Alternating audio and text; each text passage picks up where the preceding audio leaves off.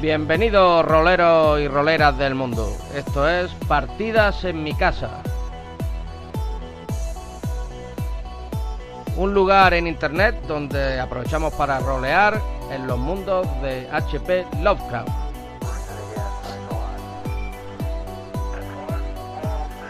Y esta noche vamos a... eh, Es un error decir que vamos a iniciar una aventura porque parece que eh, nuestros inicios de aventura están siempre malditos y el primer capítulo de esta aventura lo hicimos pero no se grabó.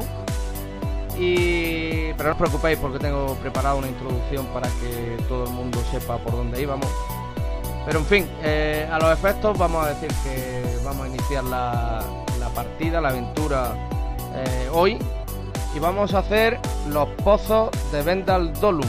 Esta es una aventura clásica escrita por Doug Lyons y publicada por Chaosium en 1985, es decir, es una de las primeras aventuras que se publicó para el sistema de la llamada de Cthulhu. Posteriormente, en 1989, eh, Jock International, que fue la, la- empresa que cogió el testigo de la publicación de aventuras de la llamada, la publicó en castellano y hasta ahora.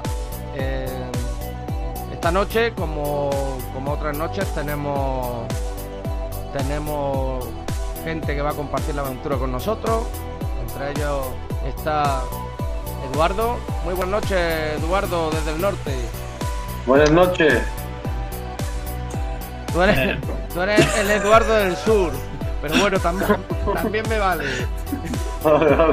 Eduardo es una incorporación nueva que hemos hecho. Y va a interpretar a un personaje, se llama Walter Spencer, un, un cazarrecompensas y que le va a añadir un poco de, pegada al, al grupo. Y bueno, cuéntanos algo, ¿cómo, ¿cómo te encuentras? ¿Cómo sientes que va a ser la noche? Pues esperemos que vaya bien la cosa. No, como, como has dicho, ha empezado un poquillo troncada, pero vamos, que seguro que vamos a pasar un buen rato, que es de lo que se trata. Y vamos a disfrutar y vamos a ver cómo se nos da esta partida de de la llamada de Casuto. Perfecto. Tomamos ahora, retomamos con el Eduardo del norte. Eh, buenas, buenas noches, Eduardo. Hola Antonio. ¿Cómo. ¿Cómo piensas que va a ser la noche? ¿Estás preparado para entrar en la jungla? Estoy nada preparado. Llevo media hora dándome en los brazos todo el rato para matar a estos malditos mosquitos de mierda. Muy bien. Y tenemos también a, a Eva, que interpreta a Ariadna. Eh, buenas noches, Eva. Buenas noches. ¿Preparada? Pues, ¿Crees, crees que tendremos roleo esta noche o qué? Eso espero, no sé, estábamos ahí un poco en la cuerda floja, pero ya deseandito. Dicen que a la tercera va la vencida, vamos a ver. Bueno, espero que sí. Eh, Adrián, buenas noches a ti también. Buenas noches. ¿Cómo, cómo va todo? Todo bien, con ganas de empezar y ya de embarcarnos en lo que es la aventura ya. Aventura con mayúsculas. Muy bien. Cabe decir que tenemos a otro integrante, Pablo, que está en Italia, perdido entre las montañas y está teniendo problemas eh, para conectarse. Y bueno, no quiere que dejemos de rolear esta noche y nos ha pedido que, sigamos adelante. Eh, así que él va a ser un poco muñegote. Vamos a simular que está muy ensimismado en sus cosas y veremos a ver si durante la noche puede incorporarse a la aventura. Así que sin mayor dilación vamos a vamos a pasar ya a jugar a los pozos de Vendal Dolum. Os dejo con una introducción sobre lo que pasó en el anterior episodio eh, para que no andéis muy perdidos y nos metemos en harina inmediatamente.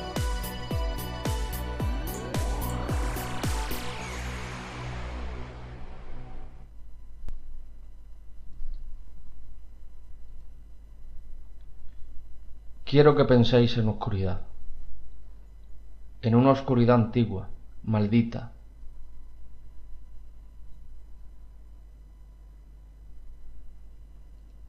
Una negrura maloliente, porque huele mal. Huele a ese olor dulzón que antecede a la muerte. Huele a ramas y hojas podridas, acumuladas año tras año durante siglos. Y el silencio. Ese silencio ominoso, opresor, como una losa pesada, que encerrara un profundo secreto. Pero algo cambia ahora. Podéis ver una luminosidad titilante, un brillo lejano en el extremo de esa negrura. Y la luz parece irse haciendo más fuerte. Y con ella llega el sonido de unos vacilantes pasos. Pasos sobre una piedra que no ha conocido otro sonido en mucho tiempo. Finalmente la luz aparece, tras lo que parece ahora claramente un hueco en la piedra. Es un candil metálico y lo sujeta un hombre. Es un hombre delgado, con barba de varios días. Viste ropa holgada y un chaleco con varios bolsillos. Pasea el candil por las paredes, iluminando quién sabe qué abominaciones.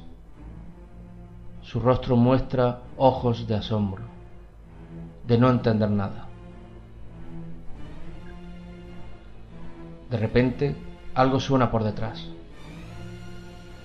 Y nuestro hombre se gira, asustado. Su rostro ha cambiado. Ahora al asombro se une la comprensión. Sus ojos, desencajados ahora por un miedo atroz, anteceden a un grito desgarrador de su garganta. El candil cae, y de nuevo la devastadora negrura se adueña de aquella sala.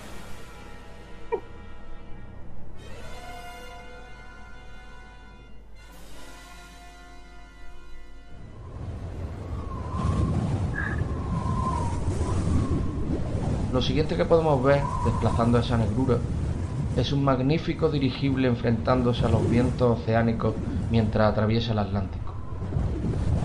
Se trata del dirigible R-34, la primera aeronave de sus características en realizar el viaje desde Gran Bretaña a Estados Unidos, abriendo lo que podrían ser los viajes comerciales intercontinentales. Estamos a 4 de julio de 1919 y en ese dirigible van nuestros investigadores, agentes de Argo. Su destino es, tras un transbordo en tierra, la Universidad de Miskatonic, en Arkham, donde mantendrán una reunión con el profesor Armitage, contacto de esta universidad con Argos. Armitage les comenta que el profesor Jeremy Morgan, miembro del Departamento de Historia, está organizando una expedición de rescate para encontrar a Eric Williamson, profesor también del Departamento de Historia, que se encontraba en Belice dirigiendo una expedición arqueológica. Los investigadores comienzan a realizar varias preguntas a Armitage, accediendo a los expedientes de Williamson, de Morgan y de la propia expedición. Los investigadores creen intuir que la universidad les está ocultando información sobre los trabajos de Williamson, que parecía centrado en demostrar que bajo los mitos mayas había una religión más antigua y común a otras partes del mundo. Morgan fue un alumno de Williamson y parece ser que en los últimos años su rendimiento académico había mermado.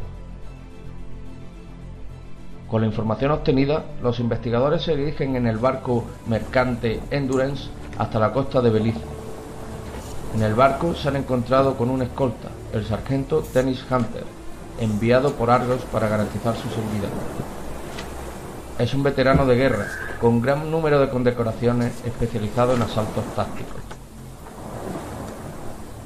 Mientras están a bordo, reciben una comunicación de la base Argos. Consiguen hablar con Stutt, que se interesa por su viaje y les indica que van a recibir un suministro de material y armas. Entre el material va también un nuevo artefacto diseñado por el laboratorio de Argos y con una tecnología increíble. Se trata de un equipo de telecomunicaciones llamado Datalink, que le permitirá tener acceso a información directamente desde la base Argos. Finalmente, en el puerto la estaba esperando el profesor Morgan, acompañado de algunos miembros de su expedición, que le ayudarán en este caso a la operación de rescate. Con él está Gordon Locke, un aventurero contratado por Morgan. También les acompaña Stuart Dublin, un chico joven que se encarga de pilotar la barcaza y que habla algo de español y de las lenguas locales. Con ellos también hay un nativo, llamado Miguel, miembro de una tribu local y perfecto guía de la zona. Juntos se encaminan ahora, río arriba, hasta el punto conocido como última posición, el último lugar conocido donde se estableció la expedición Williamson.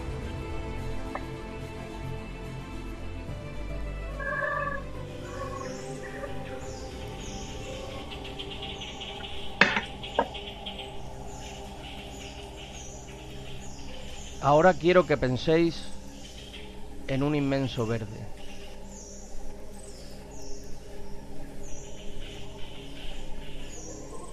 Un verde antiguo, anciano. Allá donde miréis, árboles enormes cubren todo hasta el cielo.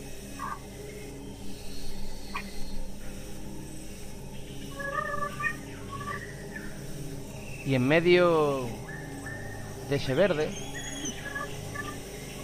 podéis ver también algo, un reflejo plateado en, un principio.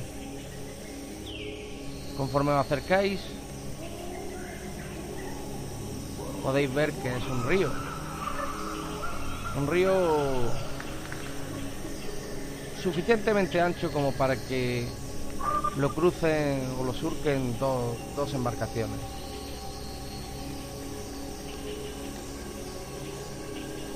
Y hay una embarcación en él. Sobre ese río de color barro, un río que va atravesando un túnel de enredaderas, árboles y demás vegetación. Hay una embarcación de relativo tamaño. Tiene una parte techada y hay una parte de descubierta.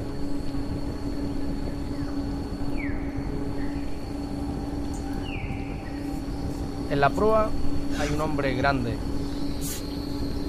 un tipo duro. Lleva traje militar de forma casi desinteresada no deja de apuntar con su fusil a, a las sombras que se pueden entrever en ambos lados del río.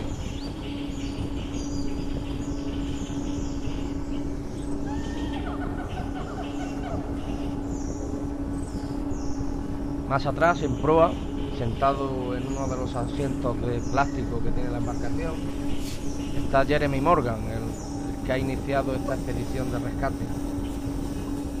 Junto a él está su colaborador Gordon Loki, un tipo de pocas palabras, corte inglés, bigote y muy dado a la aventura.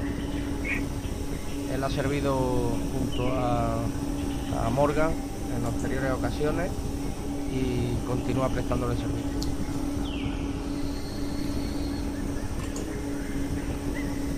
Enfrente hay un, un hombre de, de estatura pequeña y claramente nativo de la zona. Se llama Miguel. Tiene pinturas de guerra en la cara porque sabe que se, se enfrenta o va a dirigirse a un territorio prohibido por sus mayores.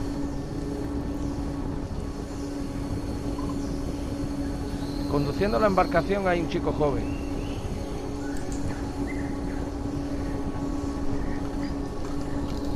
Se trata de Stuart Dublin, un tipo de unos 25 años, bien parecido, y que ha dado con sus huesos en aquella parte del mundo donde piensa aprender algo mientras corre alguna aventura. Pero también están algunos amigos que ya conocemos. Podemos ver a un hombre alto, bien parecido, que debería llevar traje, pero en esta ocasión no lo lleva. Se trata de Henry Ismaí. Está mirando alrededor, un poco asombrado por esa, por esa magnificencia de la, de la jungla. ¿Qué puedes ver, Henry? Pues eh, aparte de que veo que la vegetación más o menos se nos está echando encima, eh, estoy obsesionado con las nubes de mosquitos que nos están rodeando continuamente y que atrevidamente vienen a picarnos. El río de color barro me parece poco apetecible. Y, la verdad es que estoy asombrado de que esta pequeña embarcación mm, esté a flote todavía. Junto a él hay una muchacha que está sentada de forma desenfadada en otro de los asientos de la embarcación. Se trata de Arianna. Ella está mucho más familiarizada que cualquiera de los que hay allí eh, sobre ese entorno. Mira con ciertos recuerdos, añoranza y cierta opresión a todo aquel entorno. Cuéntanos, Arianna, ¿cómo te sientes? Eh, me siento me siento cómoda. No, no, no es un lugar extraño para mí. Pero eh, estoy intranquila. Miro a mi acompañante uno a uno. Son, para mí, la mayoría son gente extraña. No sé muy bien lo que vamos a hacer y, y tengo ciertas dudas sobre, sobre muchas cosas. Estoy intranquila. Junto a ellos hay otro hombre de mediana edad, joven, unos 30 años. Piel blanca, bastante blanquecina. Es evidente que está vestido de una forma que para él resulta extraña. Pero. Pero es muy significativo la expresión que tiene en el rostro. Está con los ojos, los ojos centrados en un libro, en un manual que está leyendo ahora mismo. Pero parece agita la cabeza de forma continuada y mueve, mueve los dedos de su mano izquierda con un extraño pico. Está evidentemente muy nervioso. Sus compañeros no han conseguido sacarle palabra desde que desde que montaron en el en el dirigible. Se trata de Eric Valheim, el francesito, como les gusta llamarle sus amigos. Un poco a su izquierda hay otro hombre, este ya sí de edad avanzada, amplia barba, y se apoya, no se apoya porque está sentado, pero sí mantiene en la mano un bastón. Se trata de Thomas Brandy.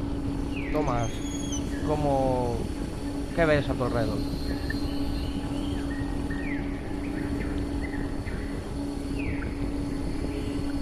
Tomás.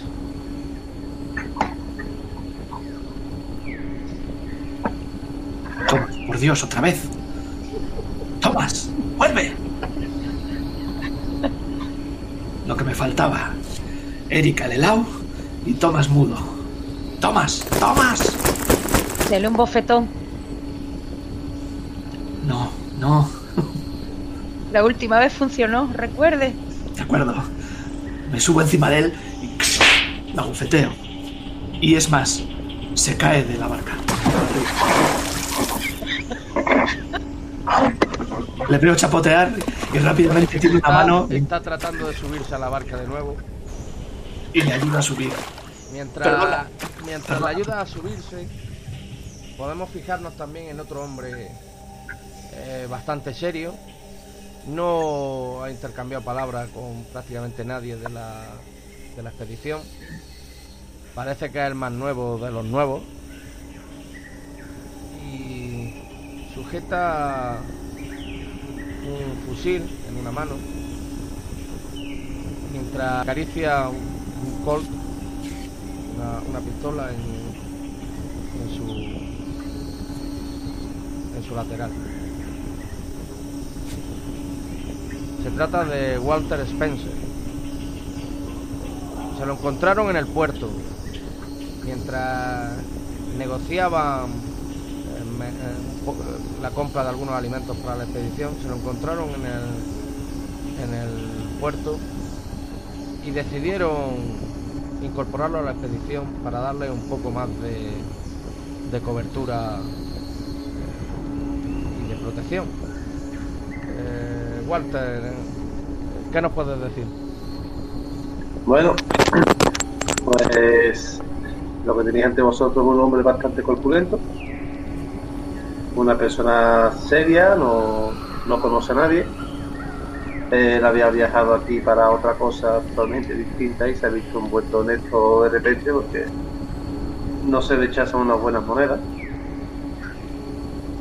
Y podéis notar eso, podéis ver que, que está ahí, tiene que estar ahí, pero de vez en cuando tiene, tiene la mente como en otra parte. Como que no, no se esperaba que la expedición fuese llegar a, fuese a ser una cosa así. Pero bueno, ante todo se deja llevar. Y, y eso. Está ahí seriote, mirando alrededor, mirando esa sombra. No es una persona que haya estado mucho en la naturaleza, le puede ver también y prácticamente es eso, su función es matar, matar, matar, matar y poco más.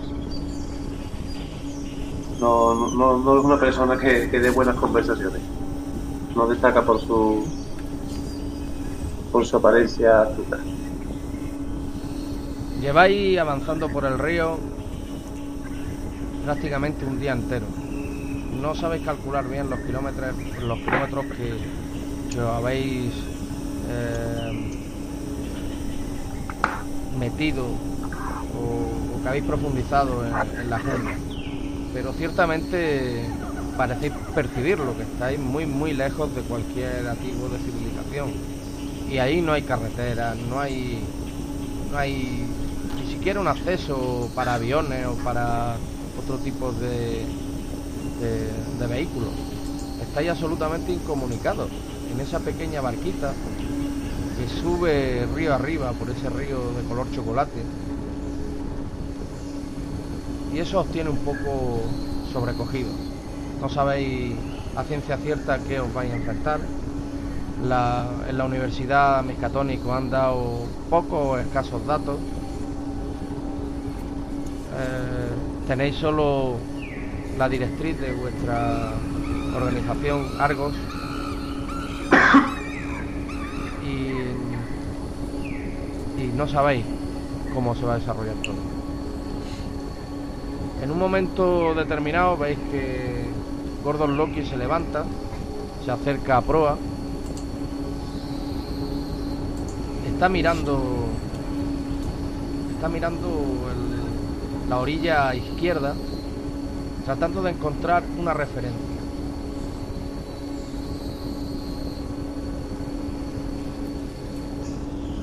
Y efectivamente la encuentra. Señala rápidamente, da una voz. ¡Aquí! ¡Aquí! ¿Qué pasa, Gordon? Aquí es, este es el punto. Eh, debemos parar y desembarcar aquí. Stuart Dublin lo escucha, hace una señal con la cabeza y comienza a dirigir la embarcación hacia la izquierda para encararla hacia una zona de orilla, donde una de las pocas zonas de orilla donde donde podéis desembarcar.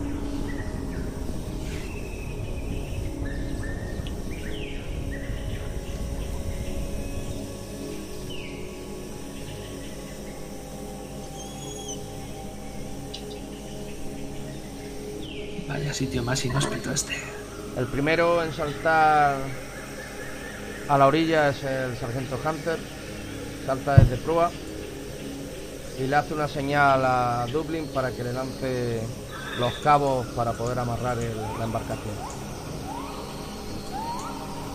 Stuart se los lanza y Hunter procede a atarlo en alguno de los árboles cercanos. Poco a poco vais descendiendo todos a la orilla. Decidme qué hacéis y qué veis.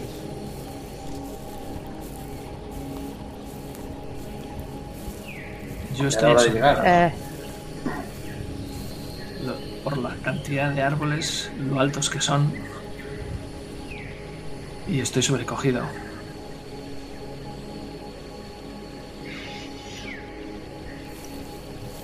yo paseo eh, por la cercanía y saco mi, mi cuchillo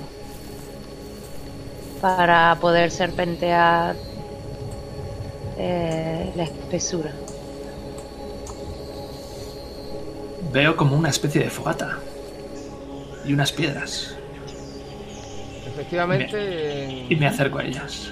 en, digamos a mitad camino entre la zona de- del río y, y los árboles hay una lo que parece ser una hoguera ¿Será el resto del campamento?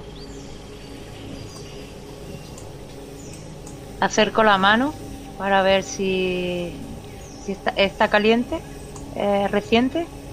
necesito que haga una tirada de supervivencia Adriana Ariadna Eh, supervivencia.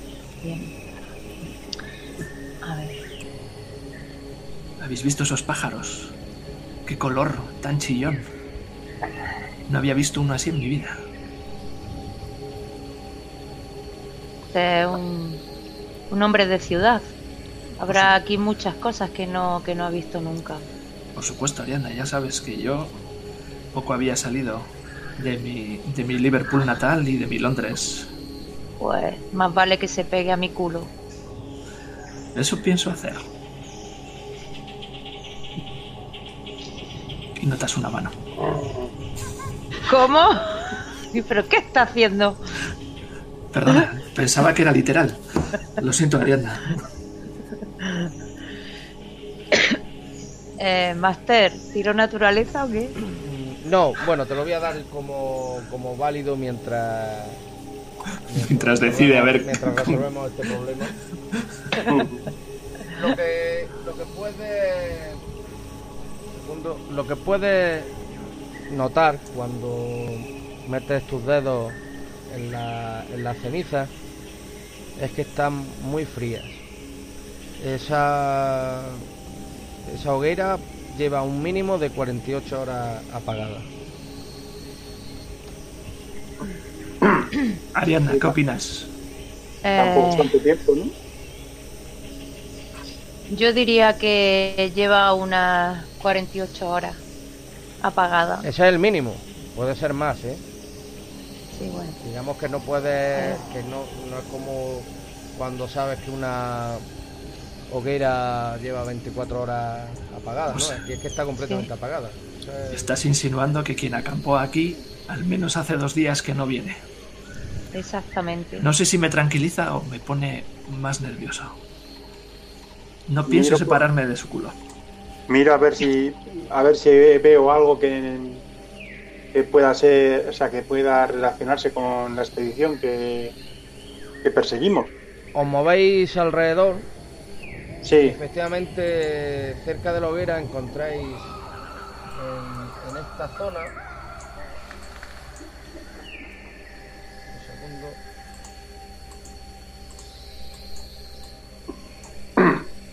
Encontráis em, lo que son la- las anillas, anillas de, tiendas de campaña y, lata oxidada. Em, Evidentemente ahí había habido un campamento. Lo que pasa que hace relativo tiempo, ¿no? Porque están la- lo- el material está bastante oxidado.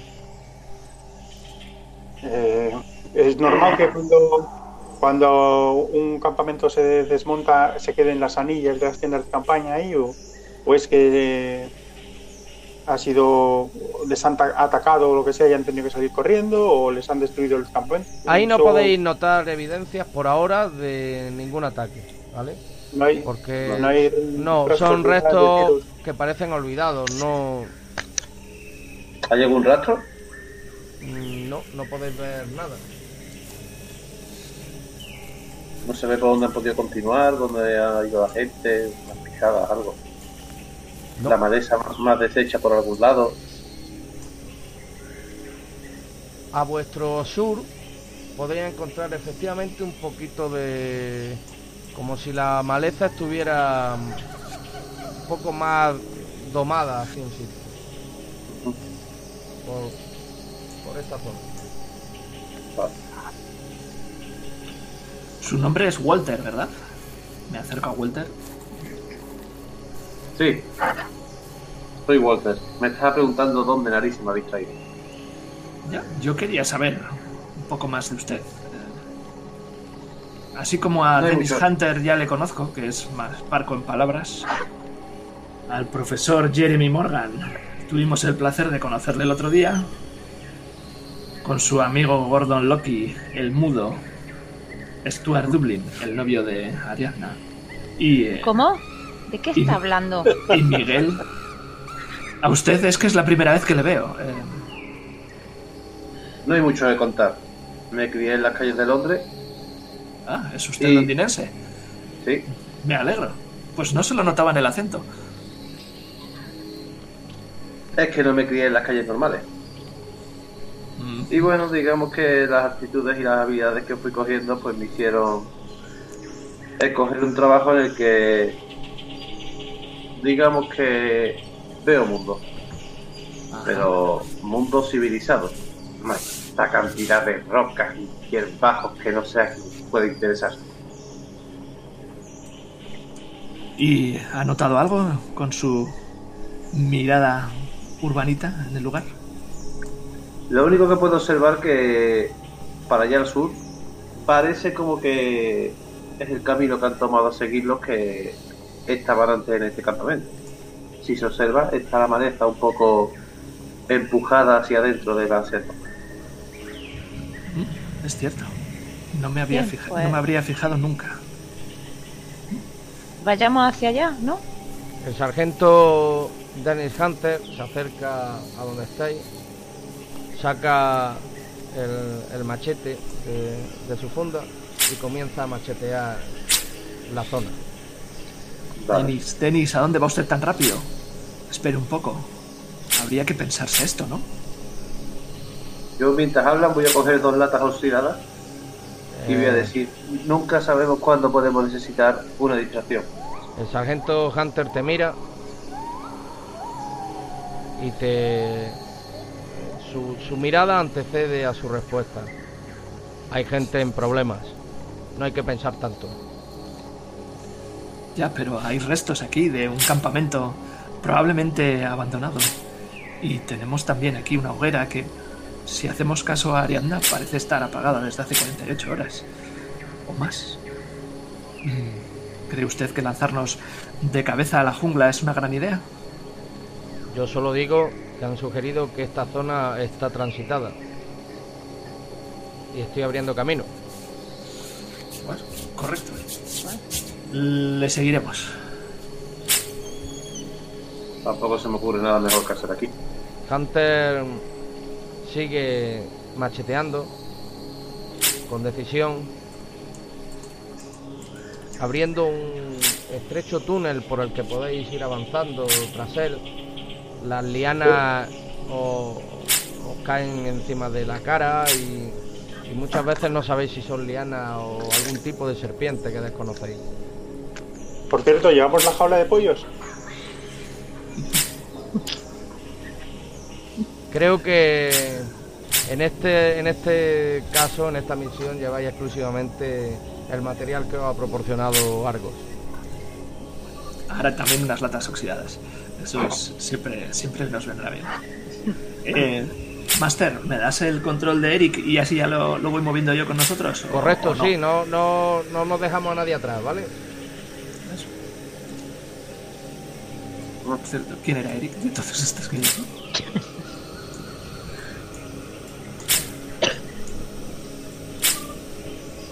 Dame el control, sheriff. Y yo no puedo mover al mío. ¿eh?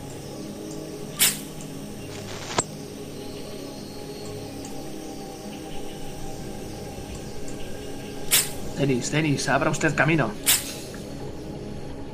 De repente encontráis algo. Algo que surge en mitad de, de la jungla. Es una pirámide no de demasiado tamaño, tiene unos 4 metros de lado por 3 metros de alto.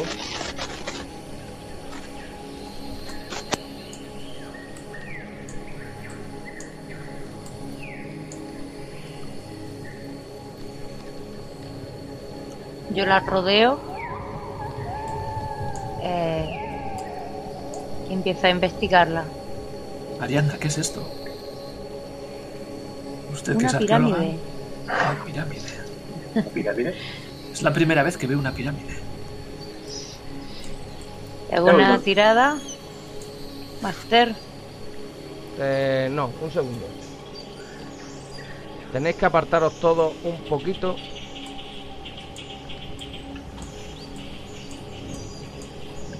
Correcto.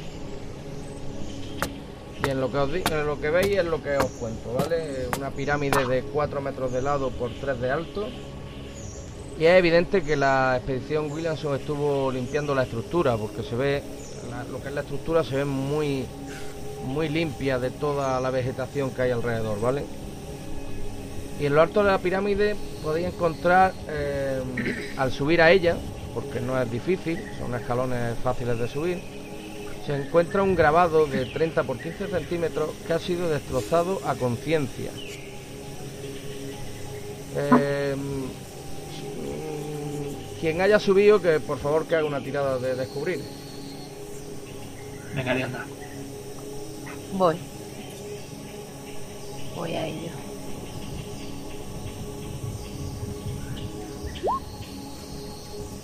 Ah, fallo. ¿Alguien más quiere subir?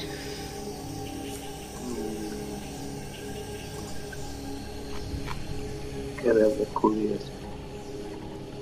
¿Has visto algo, Arianda? No, no veo nada. Está todo. Parece que alguien ha roto todo esto y no, no, no puedo, no puedo distinguir nada. ¿Cómo lo han roto las cosas? O sea, ¿cómo lo han roto con. Con, con, con un, yo qué sé, con un martillo o con explosivos o cómo lo han roto? ¿Se sabe? O... Necesito que hagáis una tirada de descubrir. Iré a echar un vistazo. Pues venga, echamos un vistazo todo. Sí, yo también subo. Mira, yo he triunfado. Yo también. Tiene que salir menos de lo que tienes, ¿verdad? Mira, Descubrir dónde Al- está. alguien, alguien nos le ha enseñado a nuestro querido amigo eh, Walter que si vas a la ficha de personaje y haces clic sobre la palabra descubrir, te hace la tira automáticamente y te aparece ahí el recuadrito negro y tal. No hace falta que tires dados. Vale, porque... Pero bueno, es, es válido lo que has hecho, ¿eh? Hombre, como, como- eso te iba a decir, como, como me ha salido éxito. Lo que Es es Henry, lo que puedes darte cuenta cuando, cuando mira el grabado es que ha sido roto con mediante impactos de bala. De forma concienzuda se, han hecho- se ha disparado contra ese contra ese grabado y al mirar alrededor incluso ves casquillos del calibre 38. En vuestras ayudas debéis de tener una imagen de ese de ese grabado. Walter, ¿qué opinas? ¿Qué opinas de esto? Esto parecen disparos. Yo no soy experto en armas, pero, ¿Sí? pero usted que sí lo es. eh, Casquillo 38, sin duda. Ajá. Lo que no sé es qué hacen aquí. ¿Por qué iban a disparar sobre un grabado? ¿Qué pondría en él? Quizás algo importante que no querrían que leyésemos. Se han tomado muchas se han tomado muchas precauciones en que nadie pueda leer lo que ponía. No Y creo no- que defenderse de balas en la jungla sea lo más adecuado. Y no se, no se distingue nada de qué puede ser, o dibujo, o letras, o algo de qué podría ser, o color, o algo, no, nada, no se distingue no, nada, no nada, se nada. distingue nada, no sois capaces de ver qué es lo que había. Está todo roto, pulverizado. ¿Hay algún tipo de entrada? A la pirámide no. Y de hecho es muy pequeña.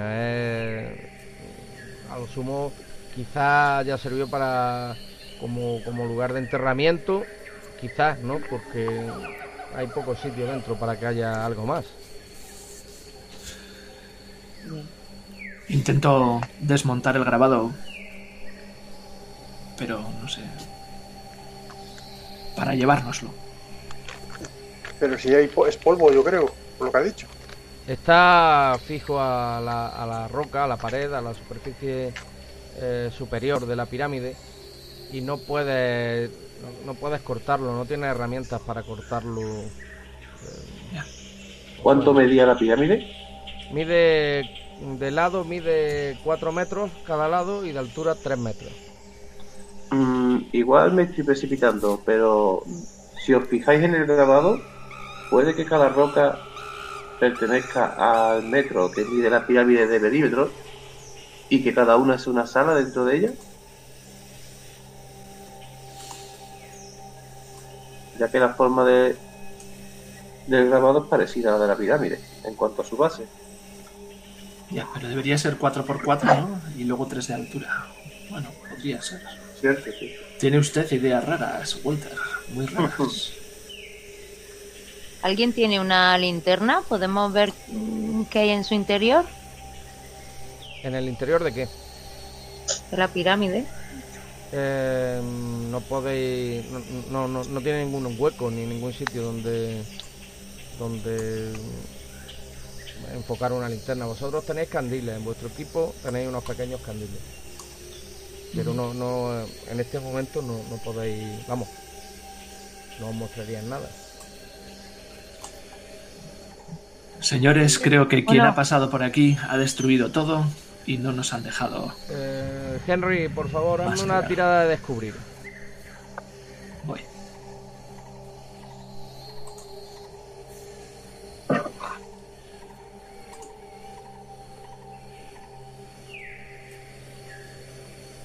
Éxito. Vale, te das cuenta de que en uno de los lados de la, de la pirámide hay está la, la, la hierba o la, la vegetación está como puesta de forma artificial. Notas que no es natural como, como está creciendo. De repente, me- moviéndome alrededor de la pirámide, piso unos trozos de, de ramas que no están verdaderamente, no tienen raíz en la tierra. Y empiezo a removerlos y descubro que, que verdaderamente eso no parece que debiera estar ahí. Y os llamo, eh chicos, mirad, esto no parece estar en su lugar. ¿Qué has descubierto, Henry? No tengo ni idea, pero alguien tapó esto, lo movió, no sé. Es algo raro. Es A algo ver. raro. ¿Hay algo debajo?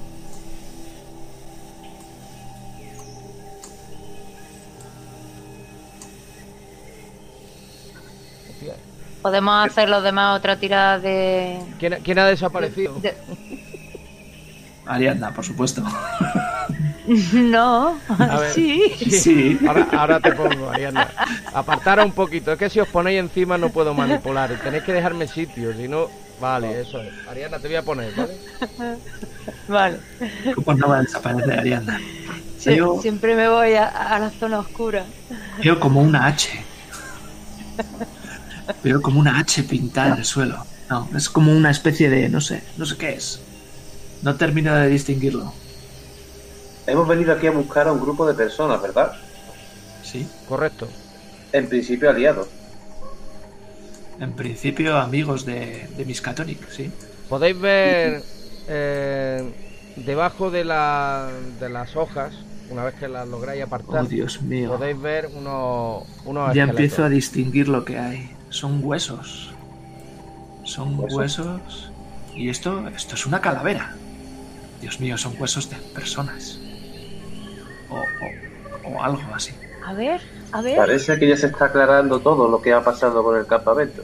Tomás, Tomás, acérquese. Usted es médico. Yo me acerco a mirar la, la- el cadáver. Yo también me acerco a mirar. Eh, Eh, Y examino, puedo- examino el cuerpo. Eh, Tomás, lo que puedes darte cuenta es que uno de ellos son dos, dos esqueletos. Uno de ellos tiene el cuello roto y el otro Sí. tiene un tiro en la nuca. Vamos, que han sido ejecutados. ¿Han De sido su- ejecutados? De sus ropas no queda nada. Solo quedan unas hebillas, eh, unas hebillas de los cinturones y, y algunas anillas de los correajes. ¿Tenemos alguna idea de quién, de quién son? ¿Cómo han podido ser ejecutados, Tomás? ¿De dónde saca usted esas ideas? Hombre, un tiro en la nuca Un tiro en la nuca. y el cuello roto. El cuello roto. ¿Qué quieres que te diga? Debajo de uno de los esqueletos podía encontrar una caja metálica. Ah, La, cojo, la cojo y la abro. Dentro hay un papel arrugado, puede encontrar, se abre sin dificultad, no tiene cerradura ni nada, es simplemente una caja metálica. Dentro hay un papel arrugado y un cuaderno de notas. En el cuaderno de notas solo hay solo hay un par de notas en la primera página, ¿vale? Y el papel arrugado lo que te muestra es un mapa dibujado a, mano, que en teoría parece el plan que tenía Williamson para su segundo día, ¿vale? Os voy a pasar la ayuda, un segundito. Oh, Dios mío. ¿Creéis que será el, el, el señor que estábamos buscando? ¿Quién? ¿Williamson? Sí. ¿O Jeremy Morgan? No sé. La ¿Los verdad es que solo, ser. solo tienen una hebilla y poco más. Eh, No sé distinguirlo. Pero, pero Tiene el, papeles, plan, tiene el planning, no sé, podría ser. Todo encaja que tienen que ser ellos. Porque si el campamento está abandonado desde hace mucho tiempo, Jeremy. Jeremy, Jeremy Morgan. ¿Usted identifica estos dos cadáveres? Jeremy ¿Puedo Morgan se vuelve a- hacia vosotros y casi con cara de guasa o con ojos así un poco raros te dice, pero ¿cómo pretende que lo reconozca si solo quedan los huesos? Yo no sé quién son, no puedo saber quién son. ¿Cómo voy a saber quién son? No lo sé. ¿Puedo saber más o menos cuánto tiempo llevan muertos? Decir, yo no soy médico, pero por o- mm, en unas condiciones normales un, un cadáver que, que del que solo queden huesos em, pues podéis pensar que lleva varios meses para que se quede así de, de, de mondado el hueso lo que ocurre es que tampoco queda rastros de tela ni de ropa ni de nada entonces no, no sabéis si las condiciones han sido normales o no yo voy a dar una vuelta alrededor de la pirámide a ver si buscando alguna entrada o como antes alguna ¿Quién- alguna zona ¿Quién podido avanzar. tiene, ¿Quién tiene el librito en la mano, el, el cuaderno de notas? Pues yo, porque he cogido la caja. toma. Tomás, lea, lea lo que pone en el cuaderno. Y si no es capaz de leerlo porque su vista ya no le deja, pásenlo, pásenoslo a alguno de nosotros.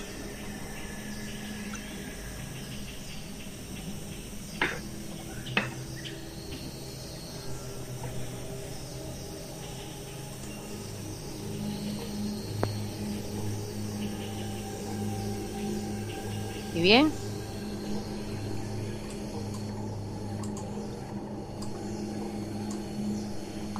Tomás. ¿puede leerlo? Te lo he pasado. Ah, gracias, Bien. Tomás. Yo lo leo, yo lo leo. Gracias, Tomás. 21 de mayo. Con Williamson y el resto dirigiéndose hacia el este, Peter y yo no podemos hacer gran cosa. Así que esperamos y montamos guardia en el campamento base. Este diario me ayudará a pasar el tiempo. Eso era el 21 de mayo. El 22 de mayo dice, temo que los demás no lleguen a tiempo. Desde que Peter destrozó ese horrible grabado, he... Y aquí la letra, aquí la letra se difumina. No entiendo nada. 21 de mayo. Déjame ver. Y al final acaba con un que Dios les ayude. Toma. Y te paso el. Toma, Arianda. A ver si tú distingues estas letras. 21 de mayo. Con Gracias. tanto viaje, con tanto viaje he olvidado un poco en qué día estamos. O sea que parece que estos dos son Peter y. ¿Y Williamson? No, Williamson se fue con el resto hacia el este. Es Peter y yo. Ah, sí. No sé quién es yo. ¿A qué día estamos, Henry? Mm, No sé qué día soy, Master. Está ahí Henry, ¿eres a, a primeros de julio, aproximadamente será el 5 de julio o algo así.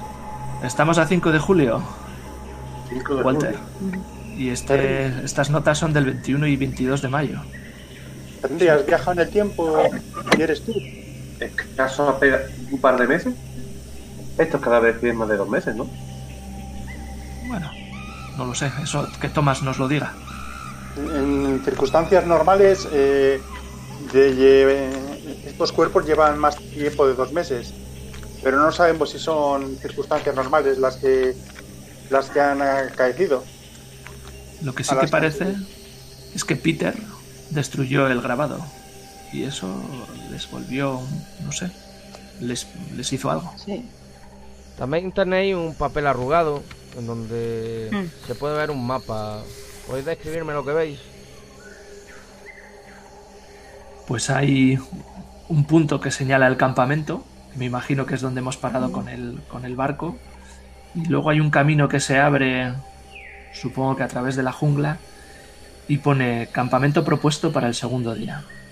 Y es la ruta que proyectaba hacer Williamson.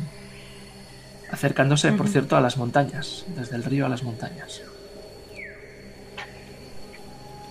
Eso es lo que yo distingo. Eh, yo creo que deberíamos de dirigirnos hacia el este, ¿no? Que se supone que hacia donde fueron.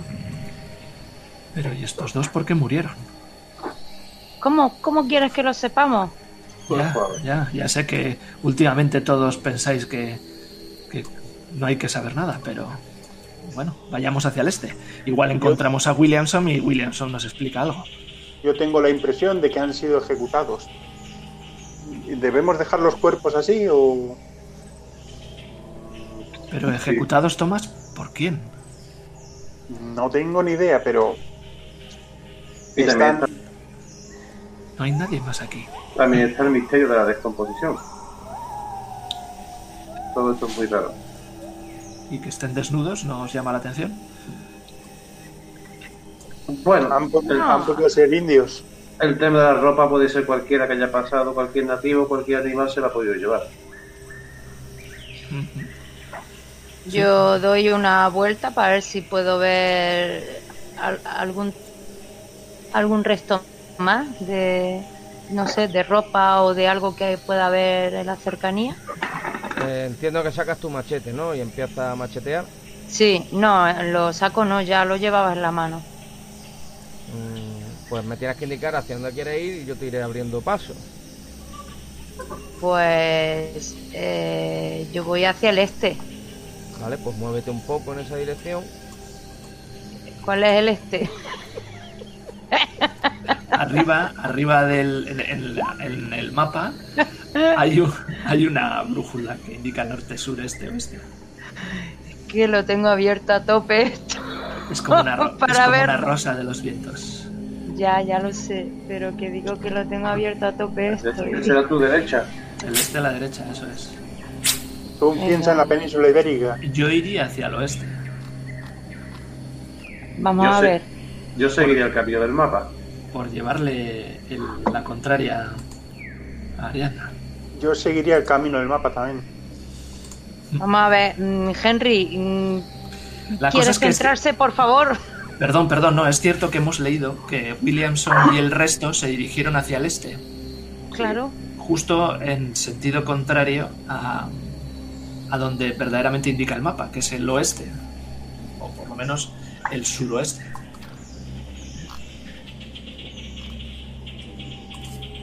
Aquí hay alguna incongruencia. Como echo de menos a Eric. Ay, Eric os acompaña, pero Pero Está ahí está- el pobre, todo, todo atontado, no sé qué le pasa. o- Os sigue detrás, pero está muy nervioso y, y, y no, no, no, no acaba de decir ninguna palabra. Se deja llevar por vuestras decisiones. yo diría que le ha dado un ictus. Eh, estamos en el segundo campamento ahora mismo, ¿verdad? No, está ahí en el primero. En el primero. Venga, vamos al segundo campamento. ¿Hacia dónde, hay- hacia dónde ha dicho Ariadna? Yo guardo el rifle y preparo mi pistola, por si acaso. No me va a hacer mucha falta. Yo saco el, saco el machete. Bien, vamos. Y me pego al culo de Ariadna. Ella antes me ha dicho que no me separe de su culo. Venga, Para- vamos. Bueno, pues Sí, decidme, yo estoy ¿hacia contigo. dónde queréis? ¿Hacia dónde? A ver, hacia este, ¿no? A- hacia el este, ¿no? Bueno, a ver, eh, Seguimos En el, el- lo que la En el, mayoría diario, diga. en el diario pone este. Y ¿Seguimos en el, el mapa? y en el papel arrugado pone es, un, es hacia el suroeste. Bueno, pues vamos hacia el suroeste, ¿no? Como, Sí. Como digáis. Venga, vamos. Las palabras pueden equivocarse. Un sendero trazado parece algo mucho más. Podríamos dividirnos en dos, pero No. estuve No. leyendo el manual. Estuve leyendo el manual de la sociedad eh, Teron Mask y una de las cosas que dice es no separéis el grupo. No dividáis nunca el grupo. Pero Exactamente. A ver, nosotros, eh, señor Walter, Dígame. eh, usted no, eh, usted no, está versado en seguir rastros y ¿por qué no abre camino? He estado, sí. dando, he estado dando unas vueltas por aquí a ver si veía algún rastro, pero lo único que se ha visto es, es la mata. Y es usted la que tiene el machete. Yo le sigo de cerca, pegado al culo de gente. Em, eh, Ariadna, mira, Sí. si marcas con el botón izquierdo sobre un punto y lo dejas marcado, sale una señalita. ¿Lo ves? Pues tú me indicas eh, así para dónde quieres que te abra. Por ahí, ¿no? Bueno, el, el que el No, de yo la señal, el de la señal he sido yo. O sea, hacia aquí. Ah, ¿Ok? vamos hacia allá, ¿no? ¿Mapa Hacia aquí. o, o diario? ¿Qué seguimos? ¿Mapa o diario? Si es mapa, es... Los del diario ah, están muertos. Igual habría que seguir el mapa. Yo opino que hay que seguir el mapa. Pues entonces por aquí. Pues venga, por aquí. Pues sigamos el mapa. Vamos, máster.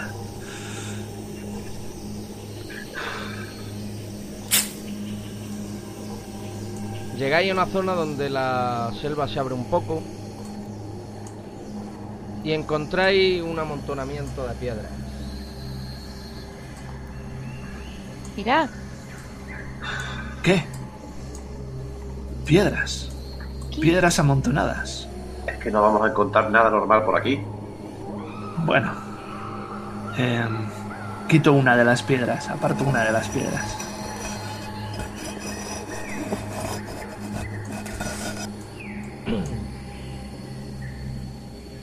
¿Hay algo en las piedras especial? Sí, pero tenéis que apartaros un poquito. Arianda. Aléjese un poco. Sí. Ya estoy alejada.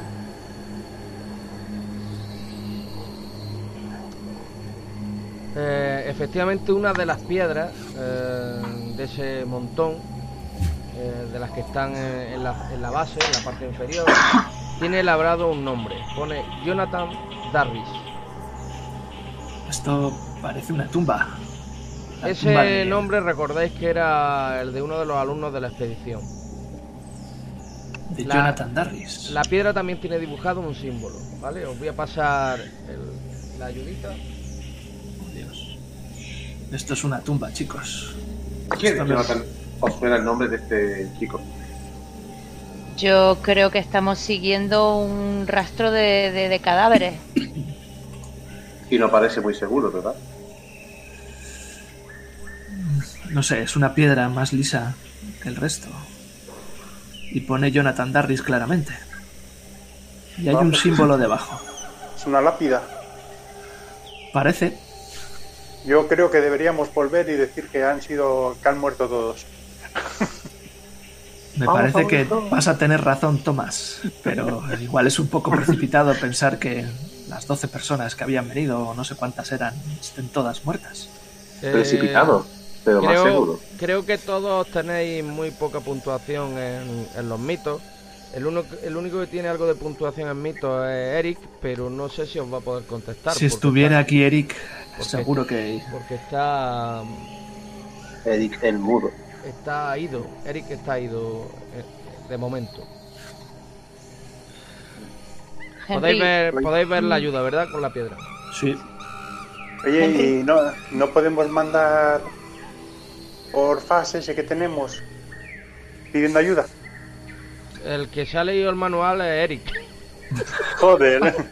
estamos jodidos porque es cierto que Eric era el que sabía comunicarse con, con ese aparato infernal. Eh, Thomas, ¿no puede hacer algo?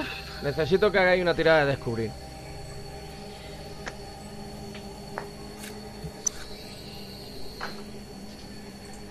El sabe. Bien, Tomás, bien.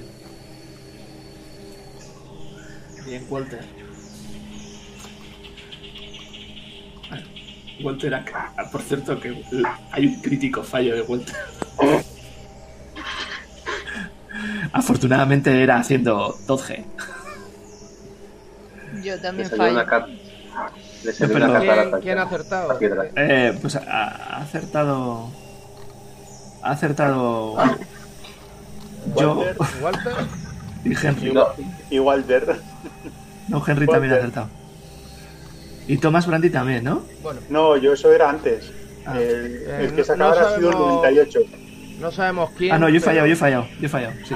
Ha acertado Walter, Walter, ha Walter. Pues Walter, eh, moviendo, moviendo algunas de las piedras que hay en, en ese amontonamiento, ve una algo que brilla y lo mueve y consigue sacar un medallón que aparentemente es de oro. Os lo voy a, os lo voy a mostrar. aquí parece que hay algo más. Hay algo brillante. ¿Y qué es? A ver si consigo sacarlo. Enséñanoslo, sí. Es como una especie de medallón. Un medallón.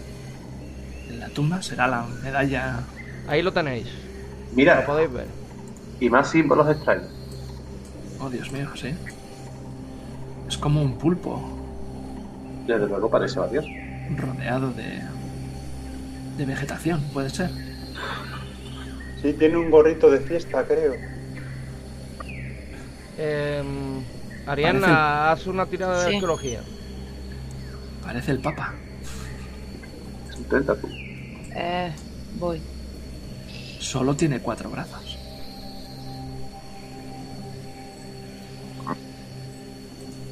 Lo que te das cuenta, Ariana, es que aunque la manufactura general del medallón parece maya, eh, el símbolo central no lo, no lo vinculas con, con la cultura maya. Es algo raro, algo que no, que no te cuadra. Eh, tiendo la mano para que me dé el medallón. Eh, el, medallón parece de. parece maya, pero no se corresponde. el- el- la simbología no se corresponde con la simbología maya. Es bastante extraño. Nunca había visto algo así. ¿No? ¿No identificas de qué podría, a qué podría pertenecer? No, parece maya, pero, pero no. El, el- el dibujo que tiene dentro, la figura que tiene dentro no se corresponde con la con con la cultura maya. No, no Sí. puedo identificarlo. ¿Todos tenéis cero en, en mitos o hay alguien que tenga, aunque sea un 1? ¿Han podido modificarlo? ¿El qué? Eh... El medallón. Eh, y no. añadirle, añadirle, el símbolo. No, no, es, original. Es, de, mm, podéis ver que es de, manufactura antigua y es original. Se ha hecho así. ¿Te vale un 5? En mitos. es chulo. Depende de lo que tú tengas. Yo en sí. mitos tengo cero. Es que lo normal es tener cero, ¿vale? Ya. El, eh, que tiene ahora unos poquitos de puntos en mito es Eric porque ha estado estudiando. Hmm. Este Eric. ¿Y Henry no puede tirar? Hacer una no, no, que yo, tengo cero, yo tengo cero también. Ah, que tú tienes cero.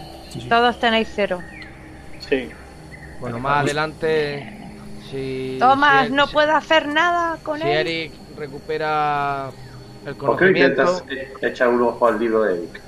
acordaros, acordaros de mostrárselo, porque a lo mejor él puede, puede descubrir algo más, ¿vale? Bien. Lo guardo en mi bolsillo. Bien, esperaremos a que Eric se encuentre mejor, a ver si nos puede decir algo. Sigamos avanzando entonces, pero Sí. es curioso que haya una tumba tan cerca de donde estaba el campamento. ¿Por qué? ¿Por qué una tumba? No sé. Y parece uno de los estudiantes de... ¿El, el cuerpo está? No lo sé, habría que seguir quitando piedras. Hay muchas piedras, ¿eh? No, os va a llevar un buen montón de rato quitarlas. Bueno, ¿Y la simbología que tiene la piedra grabada bajo, bajo el nombre? ¿Nos dice algo? A vosotros no, porque no No. tenéis nada de mitos. Eh, ¿qué, ¿En qué tamaño tiene la piedra? Pues pesará aproximadamente, no sé, un par de kilos.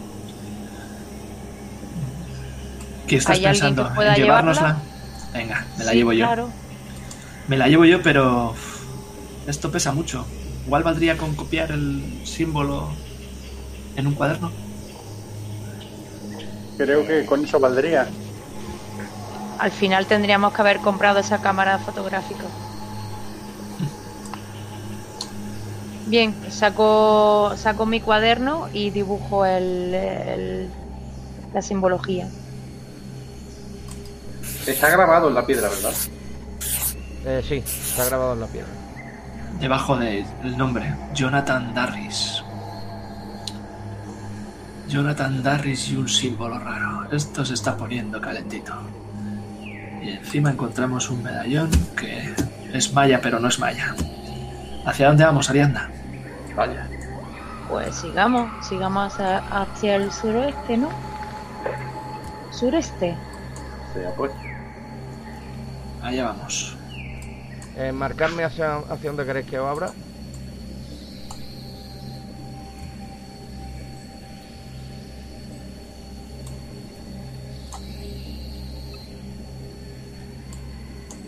Vais macheteando, vais abriendo un túnel en esa tupida selva,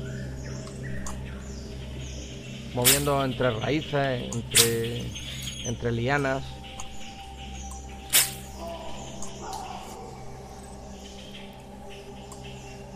Esto se está poniendo cada vez más tenso.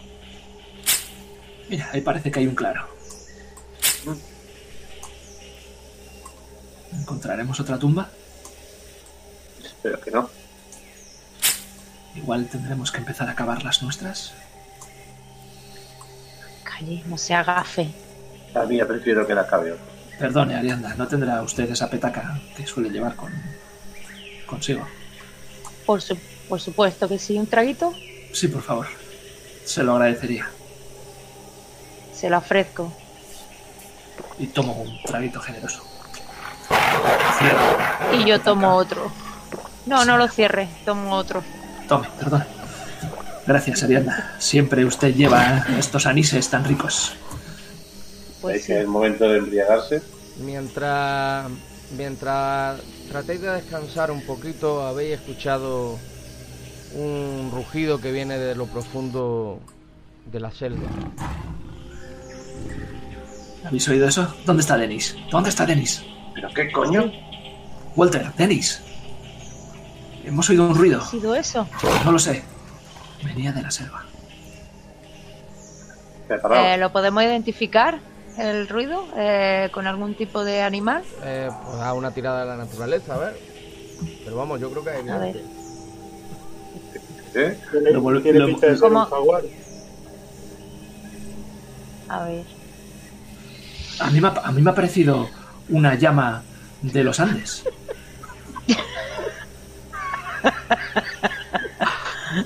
No sé vosotros. ¿Será que no encuentro a aquí? Walter, te veo tan perdido como yo. Te, te equivocas. Pues tú tampoco, eh, Ariadna, eres capaz de, No. de descubrir qué, qué- qué especie es. Pero evidentemente te das cuenta que es un felino, un felino de Yo gran sí, tamaño. ¿no? Yo, yo sí, yo sí he descubierto algo, ¿no? Sí, creo que. Creo que es. Ah, un fallo, un fallo ma- magnífico. un fallísimo. Ahí me ha sonado un cerdo. Un cerdo, una llama de los Andes. Tiene que ser entre algún, algún tipo de mamífero herbívoro.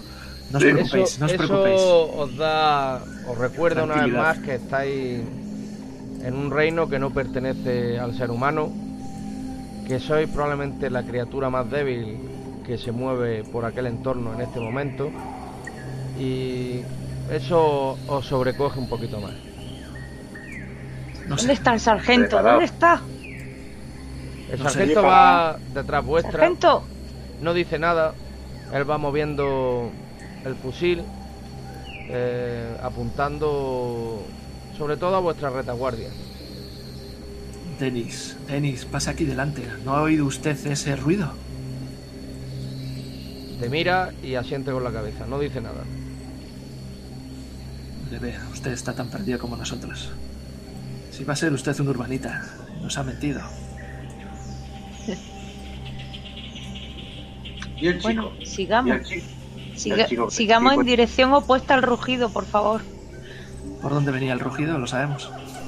¿Dónde está Miguel? El rugido venía de todas partes. Eh, la, la selva es tan tupida que los sonidos reverberan por todos lados y, y no sabéis a ciencia cierta si vienen de arriba, de abajo, de izquierda o derecha.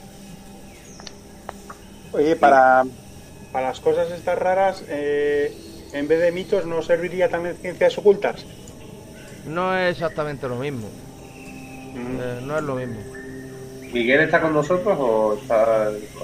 No, Miguel, todos vais juntos. Lo que pasa que por una cuestión meramente práctica yo no los voy a mover a no ser que efectivamente haga falta. Es que no puedo ir abriendo dos pasos y encima moviendo...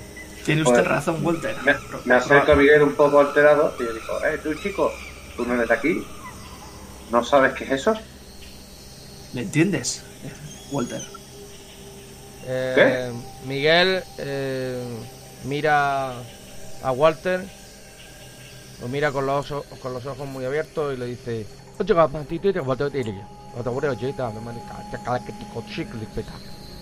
Joder. El listo, el listo del grupo está mudo y el que vive aquí no tenemos forma de comunicarnos con él. Le está señalando... Empuje, empuje a Miguel por delante. Está señalando repetidamente a la selva y, y os hace, os hace señales de silencio, de que guardéis silencio, de que seáis discretos.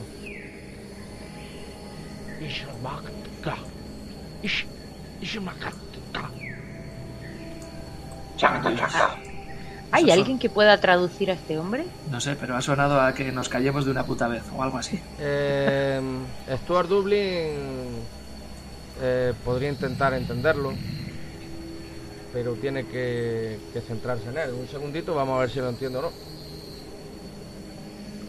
Stuart, deje de mirarle el culo a Ariadna y díganos si ha entendido lo que ha dicho Miguel.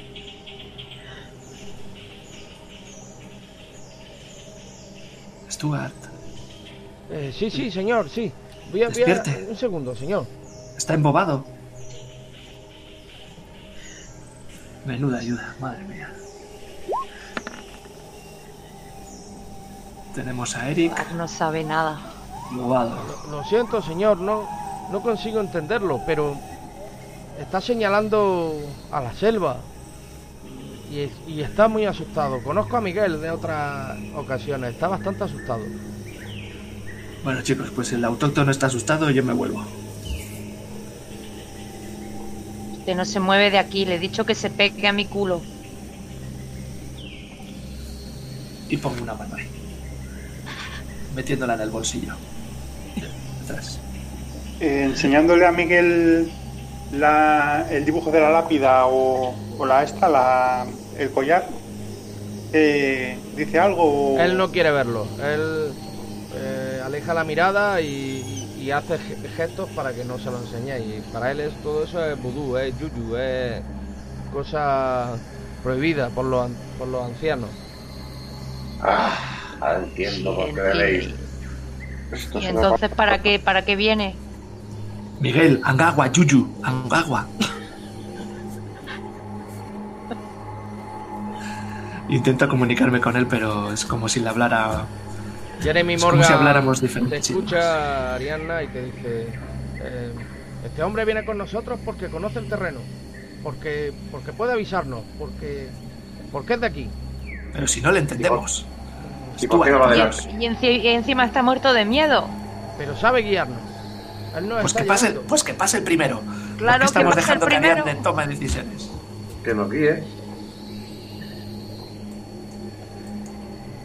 Eh, Miguel se pone se pone delante, comienza a mirar algunas lianas aparentemente que están bien, pero él ve algún detalle como que están dobladas, como él ve un camino donde no hay camino. Y os hace señas. Y, os, y hace de- señales con los dedos, os señala dos dedos. Y hace señas marcando un camino. Parece Hola. que nos está marcando un camino. Le hago señas hasta el camino y le digo, Ichi, Ichi.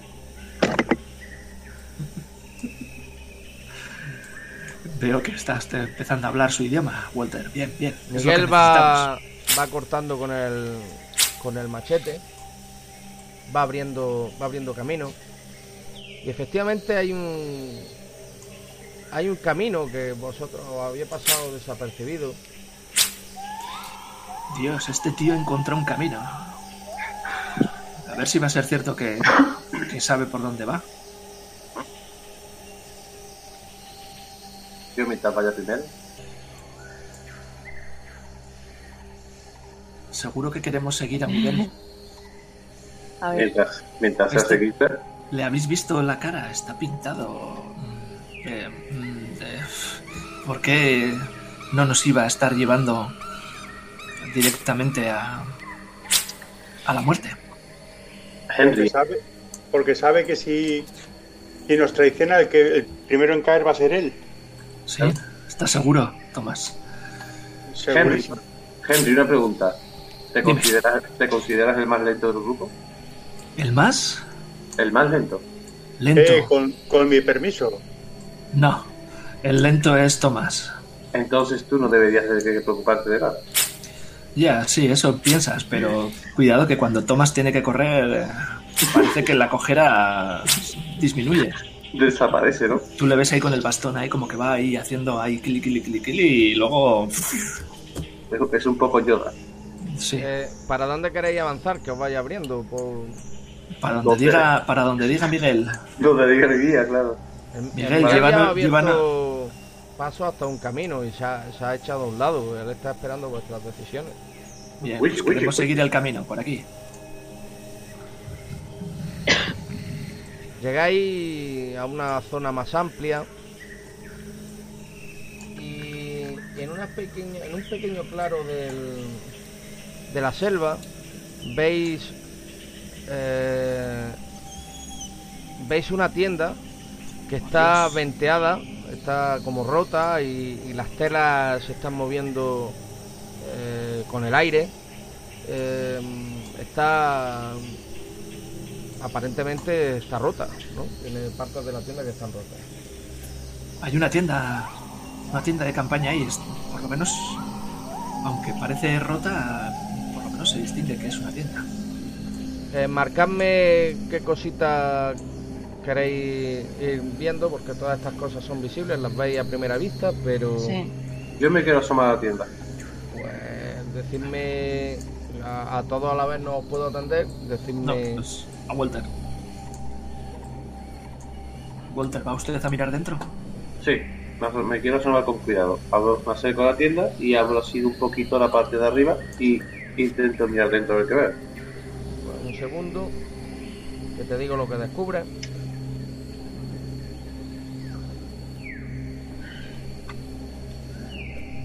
Desde su ojo.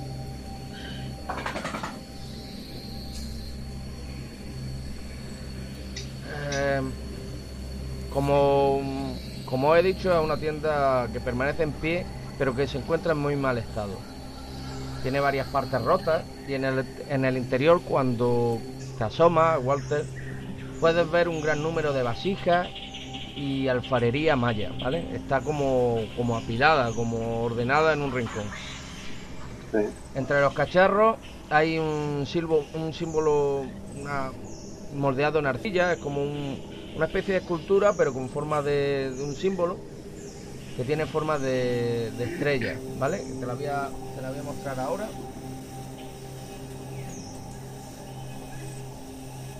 Ariadna, Sí, aquí hay cosas raras de las que tú entiendes. a ver, entro dentro. ¿Qué estáis viendo? Aquí no cabemos todos, Henry. No, ya, ya. Cuéntanoslo. Eh, ¿Te hago una tirada? No, no, eh, en, tu, No. en tu ayuda ya tienes una ayuda que se llama símbolo de barro maya. Sí. Pues descríbenos qué estás viendo. ¿Qué estás viendo?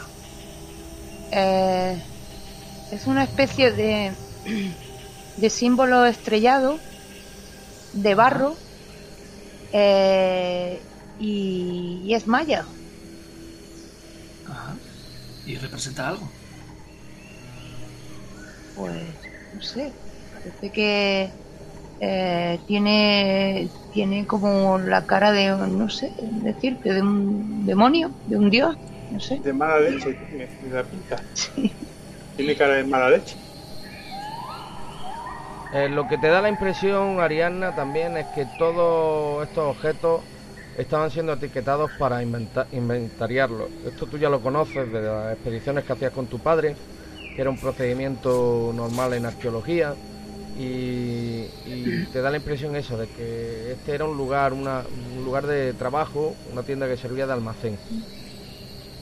Bien.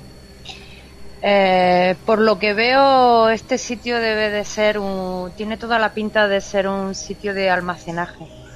Un- de objetos. Luego, Hemos, ¿pronto habrá una excavación por aquí? estamos Posible. en el.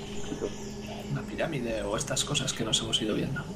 Es muy posible. Entre la, entre la alfarería encontréis también un arcón que está cerrado y que está marcado con las letras E EW. Eh, W. Intento abrirlo.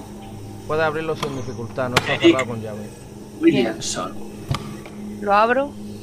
Dentro te encuentras una cabeza de jade, de jade y plata, muy, muy elaborada. Y debajo de la cabeza hay un fajo de papeles. Empiezo a mirarlo. Sí. Parece ser el baúl personal de Eric.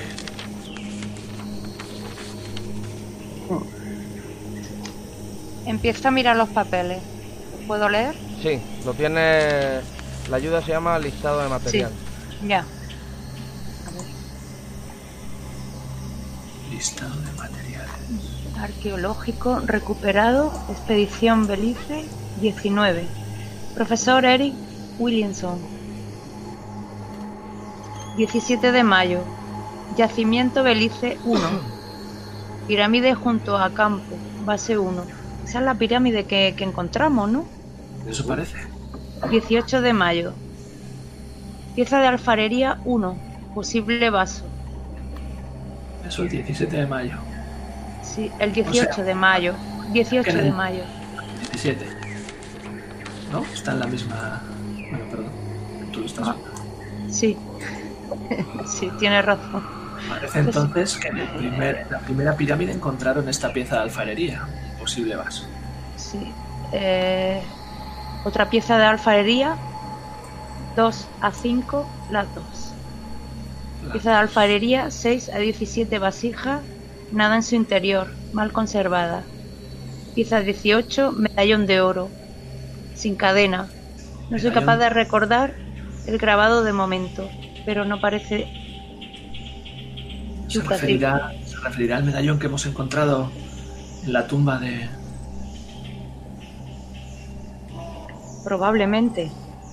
¿A qué otro puede ser? Y ya el 20 de mayo, Yacimiento Belice 2, ruinas de Cal- Calamar. Eh, eh, Calcamal. Cal- eh. Ariadna, si baja Sí. un poquito la ayuda, está escrito que se puede leer. Sí, sí, está escrito abajo, ¿eh? Sí, sí. No Sí, quiero que- tocar que- nada.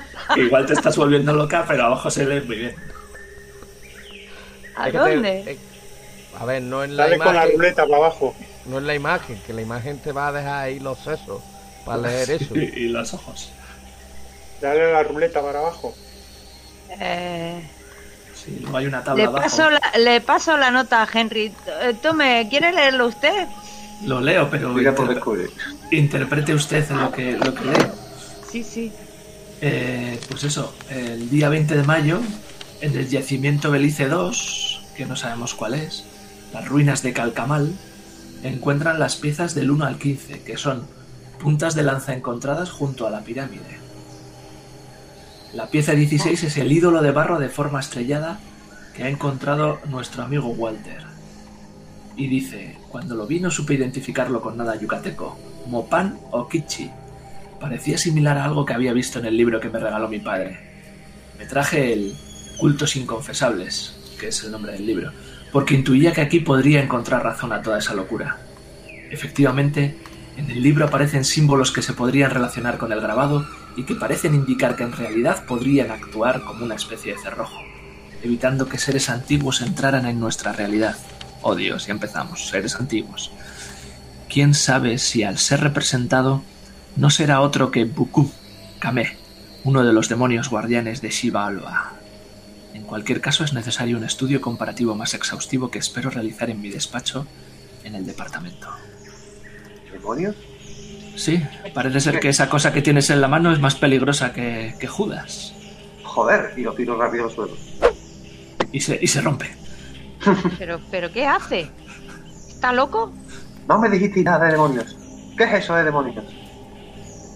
No lo sé, o sea, en realidad nosotros tampoco somos muy expertos. Eh, en el anterior, la anterior reunión que tuvimos, pues tuvimos algún encuentro también. Yo la verdad es que no creo en esto, pero El libro este puede. puede ¿Qué, que qué ha, pasa- qué ha pasado con el medallón? Cayó en, un, cayó en un matojito que había al lado mío. Eh, necesito que haga una tirada de suerte, Walter. oh Dios, oh Dios.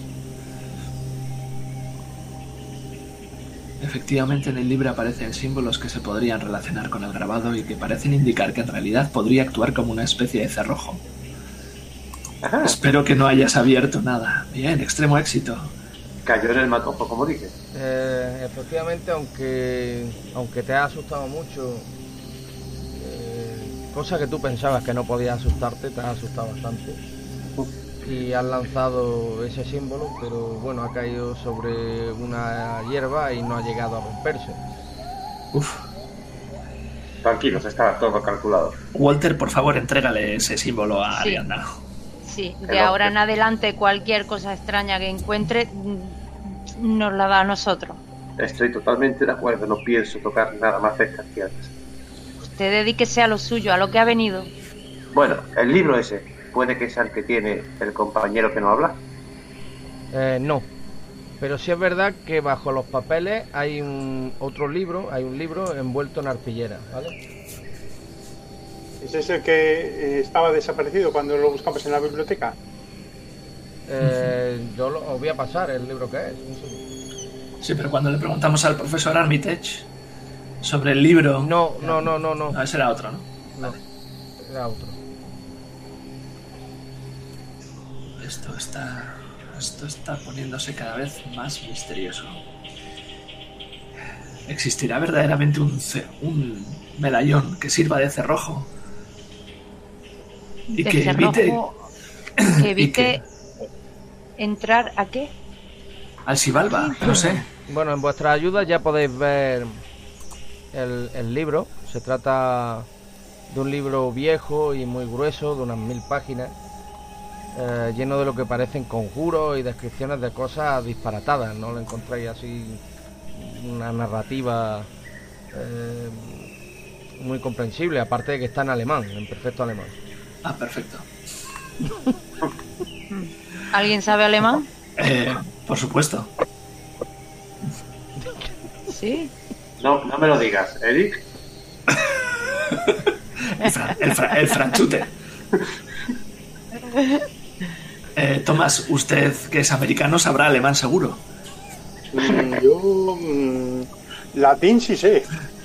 Bueno, pues eh, se declina parecido. Si podéis leer el índice, que está es bilingüe, está en alemán e, e inglés, y el, el índice sí lo tenéis accesible, ¿vale? Y, y el autor y la fecha de publicación y todos esos datos los tenéis en vuestra ayuda, ¿vale? Lo veo claro. Hey, entiendo el índice, el índice. La narrativa del mundo antiguo. Tremendo ensayo que describe el ciclo o mito de Chulu, del mismo modo que ya lo hicieron Avon, Alazrad y otros. ¿Quién coño es Chulu? Chul. Sí, Será. Chulu. C-T-H-U-L-H-U. Miguel, Miguelito igual sabe quién es. Buah, enséñale esto a Miguel, a ver cómo sale corriendo. No hay huevos, Tomás. Jeremy, Morgan está detrás vuestra y, y muestra bastante curiosidad por el libro. Tiene mucha curiosidad por el libro. No le dejamos pasar. Quieto, quita, Jeremy. ¿Le enseñamos el libro, Arianda? Tomás, Mm, Sí. Yo opino que no. Enséñaselo. Walter, ¿qué opináis? Yo, yo opino que no. ¿Por qué? Porque no me fío. Pues solo porque en el capítulo 1 ya pone descripción de un culto alemán que adora a un ser llamado Ziaega. Y en el capítulo 2 un culto a la fertilidad. Deberíamos de enseñárselo a Jeremy. Venga, enseñémoselo a Jeremy. quizá él, él sepa algo. Jeremy, Jeremy, espere, espere. Ahora se lo dejamos. A ver, ¿puedo verlo? Sí, tome, tome. A ver si usted sabe decirnos algo más que nosotros no hemos sabido interpretarlo muy bien. Esto es, es increíble. ¿Saben lo que es esto? No, está claro que no, si no, no se lo hubiéramos dado. Un libro. Así que estabas aquí. Esto es increíble. Que está, que está increíble. Desde muchas. Ustedes no lo entenderían, no entenderían nada. No entenderían nada, nunca. Le apunto, le apunto con el machete antes de que siga y le digo, prueba a ver, Jeremy. Y si no, trae para acá. Jeremy Morgan se, se revuelve nervioso mm, em, y Le vuelve a mirar el otra machete vez. un, un poquito más hacia la garganta. No, no sé qué me ha pasado. Me, me he puesto muy nervioso. Me encantan los libros antiguos, los libros viejos. No, no sé qué me ha pasado. Discúlpenme, discúlpenme. Esto Bueno, está pero- siendo muy raro, Jeremy. Cuéntenos, ¿qué pasa con este libro? No, no sé. De, devuélvanoslo lo primero. Eh, eh, tome. Y- ¿Quién va a guardar el libro, chicos? Yo no lo quiero. Tenemos A a- me al mires. mudo. Tenemos al mudo que lo guarde él en la mochila. Venga, se lo endosamos a Eric. Eric, lle- lleva ya el, el, el catalín ese. Arianda, ¿lo quiere usted? No, Además, yo llevo, yo llevo dos cuerdas de 25 metros cada una. Ah, Ya, pero... ¿Quién ¿Usted quiere el libro? ¿Usted qué lleva, Henry? Yo, no, pues yo llevo, perdona, perdone que le diga, pero yo llevo aquí una guía maravillosa de campaña de la sociedad Teron Marx. ¿Se la ha leído usted? No, ¿Se pero la, se la paso? no, creo que podría llevar un libro. Venga, ya lo llevo yo. Venga, lo lleva todas, me parece correcto. Venga, y, y además, mm, creo que Jeremy nos oculta algo. Creo que miente. ¿Crees que miente? ¿Y qué le hacemos? Sí.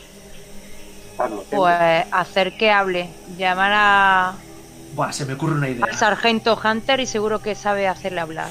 No me fío del sargento Hunter, pero se me ocurre que podemos atar a Jeremy al suelo, desnudarlo y luego eh, apartarnos un poco a ver si viene el jaguar y, y canta como una señorita. Henry, nosotros somos personas de ciencia, no somos asesinos. Para eso tenemos a Spencer. Bueno, Yo yo he, pi- par- he participado en alguna guerra. Necesitaría que entre que decidí el destino de Jeremy Morgan, o lo que pensáis hacer con él, o si realmente es una persona que, es peligrosa o no, que alguien hiciera una tirada de ideas. Eh, Igual deberíamos atarlo con tus cuerdas. yo, yo pienso que una palisilla siempre viene bien. Yo, Y por no- supuesto, si, si tú se la das... eh, Y no gastamos fuerza, ni gastamos munición, ni gastamos nada. ¿Dónde está idea, chicos? Mm, Es de las Yo- habilidades fundamentales, creo. Yo creo que estoy teniendo una idea. Inteligencia puede ser. Inteligencia, sí. Un deseo, ¿no? ¿No? Eh, Ah, yo voy a quedar... yo le he cagado, pero Voy a- vosotros sabéis. Voy a Yo coger tengo un la- difícil. voy a- Tomás y Arana han Voy a coger la tirada de Ariadna, ¿vale? Mm. Más que nada porque lo que mm, se le ocurre a Ariadna es que eh, el campamento tuvo que ser abandonado con de forma apresurada. Porque si no, Mm. no tendría lógica dejar allí todos aquellos elementos, ¿no? Ya, Claro. O que han sido asesinados. pero habría cadáveres, Tomás. Se los han comido. ¿Quién? Los caníbales. Oh Dios, caníbales, ¿dónde? Me ¿Pero está usted asustando, hablando? Tomás, me está usted asustando. ¿Dónde ha visto usted caníbales? Eh, o, o los jaguares mismos. Eso ya me cuadra más, pero yo antes he oído una llama de los En- Andes. En los alrededores podéis ver eh, también en el suelo restos de anillas y fijaciones de otras tiendas de campaña. Por lo menos ahí hubo otras dos tiendas más. Otras dos tiendas más parece que hubo aquí, ¿eh? Restos de una batalla no, no se ven, ¿no? No, salieron Quiero- todos apresuradamente. Eso Se quiere ve- decir que algo, algo les asustó. ¿Y las tiendas? ¿Se llevaron las tiendas, Ariadna? Eh, sí, pero la principal, que es No. esta, no se la llevaron con todo, con todos los, los materiales que hay dentro. ¿Se ve algo de tierra removida, como que hayan enterrado algo cerca o algo? Pero Spencer, mientras estás dando vueltecitas alrededor del, del campamento, estoy buscando, estoy buscando. descubre, descubre entre, entre la entre la hierba, entre la jungla, ve un claro y, y ves lo que claramente parece un, ¿Será la pirámide una pirámide. Una, Ey. una gran de las pirámide. ruinas de Calcamal? Chicos, aquí hay, otros, hay otro castillo de eso. ¿Otro castillo? y me río. ¿Qué castillo? ¿De qué está hablando? Lo de antes, joder. Lo de antes. Es una pirámide, una Eh, pirámide. Podéis ver una, una gran Sí. construcción. Y, Ariadna, no se sulfure, no todo el mundo sabe lo que sabe y de usted. esta forma, al mientras estáis al borde de la jungla, observando esa, esa gran estructura que hay entre vosotros, que surge desde la misma selva, comenzáis a pensar si estáis tomando las decisiones correctas y, y si todo y si todo se está haciendo según lo debido.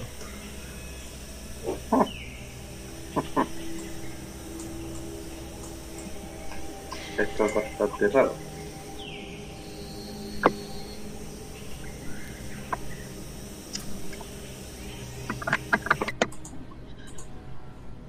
La pirámide es mucho más grande que la otra, ¿no? Que hemos visto. Da el mismo miedo. No, Dios me mío. gusta nada este sitio. Me temo que nos estamos metiendo en la boca del lobo. Nunca mejor dicho. Yo desde luego no pienso el primero aquí. Lobos en la jungla, qué raro, ¿no?